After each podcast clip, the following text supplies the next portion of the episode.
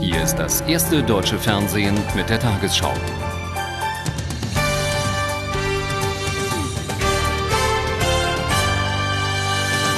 Guten Abend, meine Damen und Herren.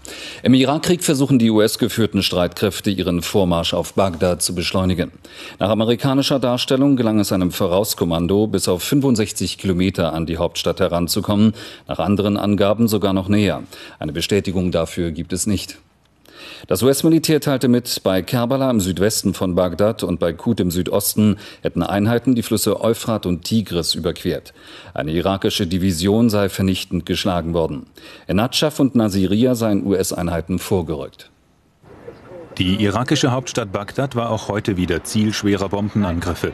Kampfflugzeuge und B-52-Bomber gingen gegen Präsidentenpaläste, das Informationsministerium und Stellungen der republikanischen Garde vor. Die Führung der US-Streitkräfte geht davon aus, dass die tagelangen Luftangriffe die irakischen Elitetruppen erheblich geschwächt haben. Nach jüngsten Meldungen soll eine amerikanische Vorhut bereits 30 Kilometer vor der irakischen Hauptstadt stehen. Nach Angaben des arabischen Fernsehsenders Al Jazeera wurde bei den Angriffen von heute auch ein Krankenhaus des Roten Halbmondes getroffen. Es habe Tote und Verletzte gegeben. Rund 80 Kilometer vor Bagdad liefern sich amerikanische Truppen schwere Gefechte mit Einheiten der republikanischen Garde. Dabei rücken die Marines mittlerweile aus zwei Richtungen auf Bagdad vor. Kerbela ist nach Angaben amerikanischer Militärs fast vollständig eingeschlossen. Bei der Stadt Kut, etwa 150 Kilometer südöstlich von Bagdad, haben die Amerikaner eine strategisch wichtige Brücke über den Tigris eingenommen. Dabei sei eine Elitedivision der republikanischen Garden vernichtend geschlagen worden. Internationale Hilfsorganisationen forderten die USA auf, sofort auf den Einsatz von Streubomben zu verzichten.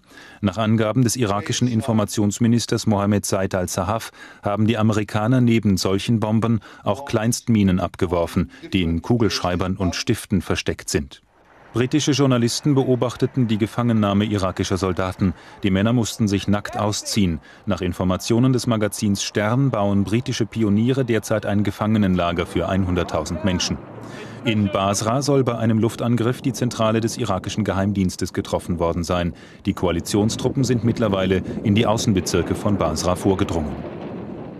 Neben Bagdad wurde auch Mossul im Nordirak heute wieder aus der Luft angegriffen. Über dem Landesinnern warfen die US-Streitkräfte nach eigenen Angaben erstmals eine neuartige Streubombe ab. Das irakische Regime brachte ausländische Berichterstatter nach Hille, das in den vergangenen Tagen heftig umkämpft war. Im dortigen Krankenhaus wurden ihnen Verletzte gezeigt. Die meisten Irakis, die in den vergangenen zwei Tagen ins Universitätskrankenhaus von Hille eingeliefert wurden, sind Dorfbewohner aus der Umgebung der Stadt sie sind Schiiten. Jene Volksgruppe also, die das US-Militär nach eigenen Angaben vom Hussein-Regime befreien wollte. Die Verwundungen durch Bombensplitter sind teilweise verheerend. Dem Mann mussten die Ärzte den linken Arm amputieren und ihm das Bein. Wir haben hier kein ausreichendes medizinisches Material. Wie Sie selbst sehen können, sind wir nicht in der Lage, die Verbände zu wechseln. Die Wunden sind schmutzig. Es kommt vor, dass wir Operationsbesteck mehrmals benutzen müssen. Die Frau war gerade mit ihrer Familie zu Hause, als die Bombardierungen begannen. Die Splitter drangen ins Haus. Zwei der vier Kinder getötet, sagt die Frau, die selbst verletzt ist. Im Bett nebenan auch eine junge Mutter. Ihre neun Monate alte Tochter hat Splitter im Kopf. Im Büro des Chefarztes stapeln sich Röntgenaufnahmen der Patienten. Die Ärzte sind hoffnungslos überfordert. Warum werde ich in meinem eigenen Haus bombardiert? Bei mir gibt es kein Militär, klagt der Mann, dessen Sohn schwer verletzt ist. Unter den Verwundeten sind auch viele Kinder. Nicht alle Angaben der Verletzten sind ausreichend nachprüfbar durch den Beobachter. Die Schmerzen der Opfer aber, die sind sichtbar, ihre Schmerzen sind echt. US-Regierung und Militär veröffentlichen heute vor allem Erfolgsmeldungen. So sei es etwa in einer Kommandoaktion gelungen, eine gefangene, verletzte US-Soldatin zu befreien. Außerdem habe man jetzt die Kontrolle über strategisch wichtige Straßen nach Bagdad. Beim unerwartet schnellen Vormarsch auf Bagdad hat die dritte Infanteriedivision nach Aussagen des US-Zentralkommandos mit zwei Divisionen der republikanischen Garde gekämpft. Die ganze Nacht über seien die Stellungen der republikanischen Garden bombardiert worden. Zum ersten Mal setzte das US-Militär auch Streubomben ein, um eine Panzerkolonne aufzuhalten. Unsere Landstreitkräfte haben an zwei Flügeln angegriffen, um die republikanische Garde zu zerstören, die die Außenbezirke von Bagdad verteidigt. Die erste Marinedivision hat die Bagdad-Division nahe der Stadt Kut angegriffen und den Tigris überschritten. Die Bagdad-Division sei vernichtet. Damit haben die amerikanischen Truppen nach eigenen Angaben die sogenannte rote Verteidigungslinie rund um Bagdad überschritten. In der gleichen Nacht wurde Jessica Lynch, eine der amerikanischen Kriegsgefangenen, von US-Soldaten befreit. Es gilt in der amerikanischen Armee als Ehrensache, niemanden zurückzulassen. Die Rettungstruppe hatte sich zu einem Krankenhaus in Nasiria durchgekämpft, in dem die 19-Jährige schwer verletzt lag. Sie galt seit zehn Tagen als vermisst. Nach einer Woche der schlechten Nachrichten und massiver Kritik an der Kriegsstrategie war dieser Tag aus der Sicht des Verteidigungsministeriums ein erfolgreicher. Dennoch warnen Mitarbeiter des Pentagon vor voreiligem Optimismus. Der dramatische Vorstoß sei noch lange nicht der Beginn der Entscheidungsschlacht um Bagdad. Die USA haben sich mit der Türkei auf eine Unterstützung der im Nordirak kämpfenden US-Truppen geeinigt. Wie Außenminister Paul heute nach Gesprächen mit der türkischen Führung in Ankara sagte, sollen die amerikanischen Einheiten auf dem Landweg über die Türkei mit Verpflegung und Treibstoff versorgt werden. Zugleich betonte er, dass es keinen Grund für einen Einmarsch türkischer Soldaten in den Nordirak gebe, da sich die Lage dort stabilisiert habe. Trotz der lautstarken Demonstration einiger Antikriegsaktivisten war der Besuch von Außenminister Paul Balsam für die türkische politische Führung. Zeigte er doch, dass Washington die Türkei trotz der schweren Belastung der Beziehungen durch die Ablehnung der US-Truppenstationierung noch nicht ganz abgeschrieben hat. Bei seinem Zusammentreffen mit Ministerpräsident Erdogan ging es deshalb heute nur noch um eine logistische Unterstützung für die amerikanischen Militäroperationen im Nordirak. Paul versicherte Erdogan, man habe die Lage im Kurdengebiet unter Kontrolle. Es bestehe kein Anlass für die türkische Armee, im Nordirak einzumarschieren. Bei seinem Gespräch mit Außenminister Gül vereinbarte man die schnelle Einrichtung eines Koordinationsstabes an der türkisch-irakischen Grenze, der mit Vertretern der Türkei, der Kurden und der Amerikaner besetzt sein soll. Wir haben alle offenen Fragen von Nachschublieferungen, das heißt von Benzin und Nahrungsmitteln für unsere Einheiten im Nordirak über türkisches Gebiet gelöst. Wir sind uns auch einig über die Rolle der Türkei bei der humanitären Hilfe und beim Wiederaufbau des Irak nach dem Krieg. Außenminister Gül betonte die enge Zusammenarbeit bei der Versorgung der amerikanischen Truppen, zu der jetzt auch türkische Flugplätze benutzt werden können. Während in Ankara die neue vertrauensvolle Zusammenarbeit mit Washington beschworen wurde, rollten heute die letzten Armee-Jeeps und LKWs aus den vorsorglich angelegten US-Nachschubdepots im Südosten der Türkei zum Abtransport vom Mittelmeerhafen Iskenderun. Nach den deutlichen Warnungen aus den USA an Syrien und Iran hat heute auch der britische Premierminister Blair seine Position dargelegt. Im Londoner Unterhaus sagte er, die Briten hätten, so wörtlich, absolut keine Pläne für eine Invasion in Iran oder in Syrien. Die USA hatten beiden Ländern gedroht, sollten sie dem Irak militärische Ausrüstung liefern. Düstere Stimmung auch im britischen Parlament. Einen Spießrutenlauf wollten verärgerte Abgeordnete ihrem kriegführenden Premier liefern. Tony Blair schuldet ihnen seit Tagen einen Bericht über seinen USA-Besuch.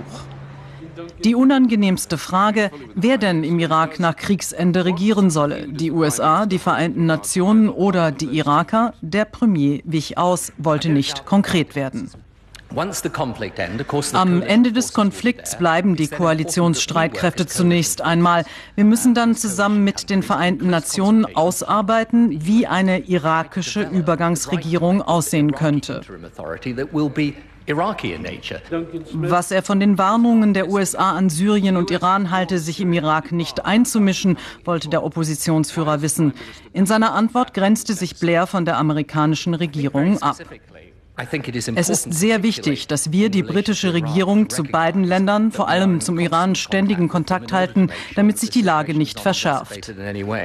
Auch wenn Tony Blair sich noch so sehr bemüht, es gelingt ihm nicht, seine Meinungsverschiedenheiten mit der Bush-Regierung überzeugend herunterzuspielen. Blairs Einfluss in Washington ist gesunken, ein Umstand, der sein innen- wie außenpolitisches Gewicht schmälert. Die EU-Kommission hat heute offiziell das Defizitverfahren gegen Frankreich wegen eines zu hohen Haushaltsdefizits eröffnet. Frankreich hat mit einer Neuverschuldung von 3,1 Prozent des Bruttoinlandsprodukts im vergangenen Jahr gegen den EU-Stabilitätspakt verstoßen. Der Grenzwert beträgt drei Prozent. Die EU-Finanzminister müssen das Strafverfahren im Juni noch billigen. Auch gegen Deutschland und Portugal laufen Defizitverfahren. Schlechte Nachrichten verkauft auch Brüssels Wirtschaftskommissar Solbes lieber scheibchenweise. Heute die düstere Prognose, dass Frankreich aller Wahrscheinlichkeit nach dreimal in Folge die Regeln des Stabilitäts- und Wachstumspaktes bei der Neuverschuldung nicht einhalten kann und sich immer noch weigert, hinreichende Gegenmaßnahmen zu ergreifen. Wenn dann nächste Woche wieder abgezählt wird, ist offiziell Deutschland dran und die neue Wachstumsprognose der Kommission. Intern bestätigt ist jetzt schon, die größte Volkswirtschaft der Gemeinschaft bleibt weiterhin Sorgenkind Nummer eins, Schlusslicht beim Wachstum in Europa. Mit 0,4 Prozent im Jahre 2003 statt der einem Prozent wie von der Bundesregierung immer noch prognostiziert. Die Folge auch im Jahre 2003 wird Deutschland den Stabilitätspakt nicht einhalten können. Da gibt es neue Elemente, die uns noch ein bisschen pessimistischer machen als bisher. Das neue Element heißt Golfkrieg und zerstört alle Hoffnungen auf eine schnelle wirtschaftliche Erholung. Konsum und Produktion schwächeln. Das gemeinsame Ziel, schon im Jahre 2006 auch in Deutschland einen ausgeglichenen Haushalt ohne neue Schulden vorzulegen, wurde längst stillschweigend einkassiert. Wenn das Wachstum ausbleibt, dann ist doch klar, dass die Schuldenberge langsamer abgebaut werden können. Der Stabilitätspakt soll so weitherzig wie nur möglich ausgelegt werden. Sanktionen drohen der Bundesregierung nur dann, wenn sie bei der Reform der Sozial-, der Krankenversicherungssysteme auf halbem Wege stehen bleibt. Die Finanzminister haben einander fest versprochen, auf die Krise nicht mit schuldenfinanzierten Konjunkturprogrammen zu reagieren. Stattdessen sollen die Zinsen noch weiter runter. Beim geplanten Steuerpaket bewegen sich Regierung und Opposition offenbar aufeinander zu. Der Geschäftsführer der SPD-Fraktion Schmidt sieht Einigungschancen im Bereich der Unternehmensbesteuerung. An einem entsprechenden Kompromiss arbeiten in Berlin die Ministerpräsidenten von Nordrhein-Westfalen und Hessen, Steinbrück und Koch. Danach sollen Kapitalgesellschaften Körperschaftssteuerguthaben zwei bis drei Jahre nicht zurückfordern dürfen. Dies würde für die Unternehmen mehr Belastungen von bis zu fünf Milliarden Euro bedeuten. Daneben sind weitere Neuregelungen unter anderem bei der Gewerbesteuer geplant. Über das Gesamtpaket soll am Abend weiter beraten werden. Ein neues Tarifangebot forderten mehrere tausend Beschäftigte des öffentlichen Dienstes am Morgen auf Berlins Straßen. Nachdem die Tarifverhandlungen vor zwei Wochen ohne Einigung vertagt worden waren, wurde heute zum Warnstreik aufgerufen. Das hochverschuldete Land Berlin war im März aus den kommunalen Arbeitgeberverbänden ausgetreten. Damit verhinderte der Senat die Übernahme des bundesweiten Tarifabschlusses im öffentlichen Dienst. Der Bundesgerichtshof hat in einem Urteil die Rechte der Verbraucher im Versandhandel gestärkt. Wer schriftlich oder per Telefon einen Computer bestellt, darf das Gerät auch dann zurückgeben, wenn es nach eigenen Wünschen zusammengestellt wurde. Voraussetzung ist allerdings, dass der Hersteller die Bauteile ohne großen Aufwand wieder trennen kann. Im konkreten Fall durfte der Käufer eines Notebooks sein aus Standardbauteilen zusammengesetztes Gerät zurückgeben. Die Ausbreitung der lebensgefährlichen Lungenkrankheit SARS hat nach Einschätzung der Weltgesundheitsorganisation ihren Höhepunkt noch nicht erreicht. In China stieg die Zahl der Toten auf landesweit über 40. Am dramatischsten ist die Lage nach wie vor in der Metropole Hongkong. Reisen dorthin und in die südchinesische Provinz Guangdong sollten nach Meinung der WHO unbedingt verschoben werden.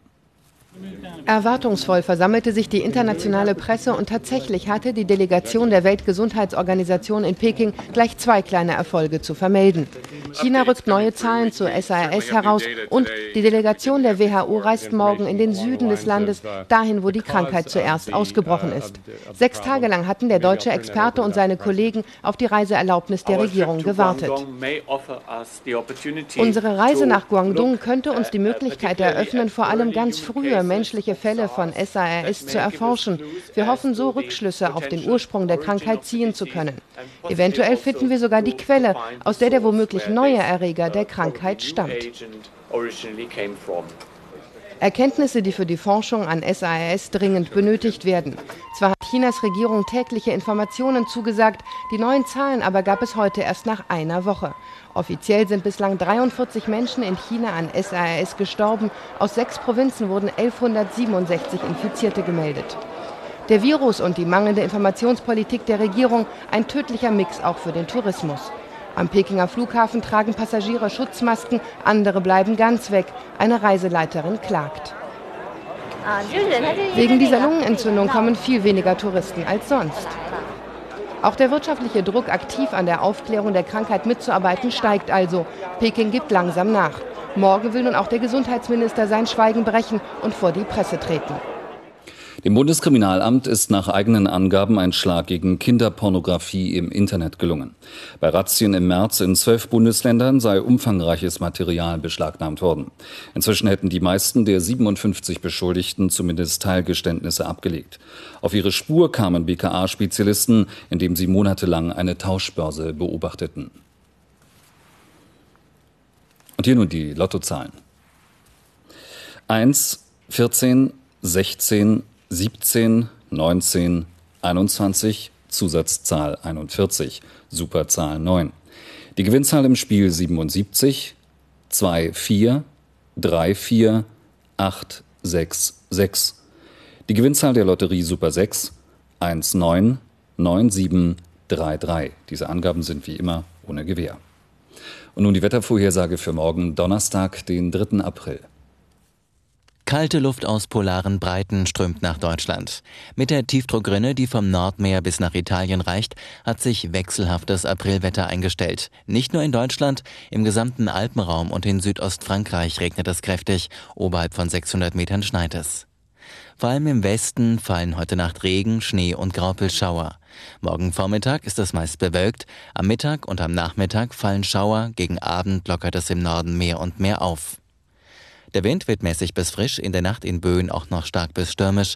Im Bergland gibt es Sturmböen aus Nordwest. Morgen lässt der Wind allmählich etwas nach, nur im Bergland noch starke Böen. Am Alpenrand muss heute Nacht mit Frost gerechnet werden, an der Nordseeküste stellenweise bis 4 Grad. Die Tagestemperaturen liegen zwischen 2 Grad im Allgäu und 11 Grad in Freiburg im Breisgau. Am Freitag ist es im Norden wolkiger und regnerischer als in den übrigen Landesteilen. Am Samstag fallen im Osten Schauer und auch am Sonntag ist es im Westen freundlicher als im Osten.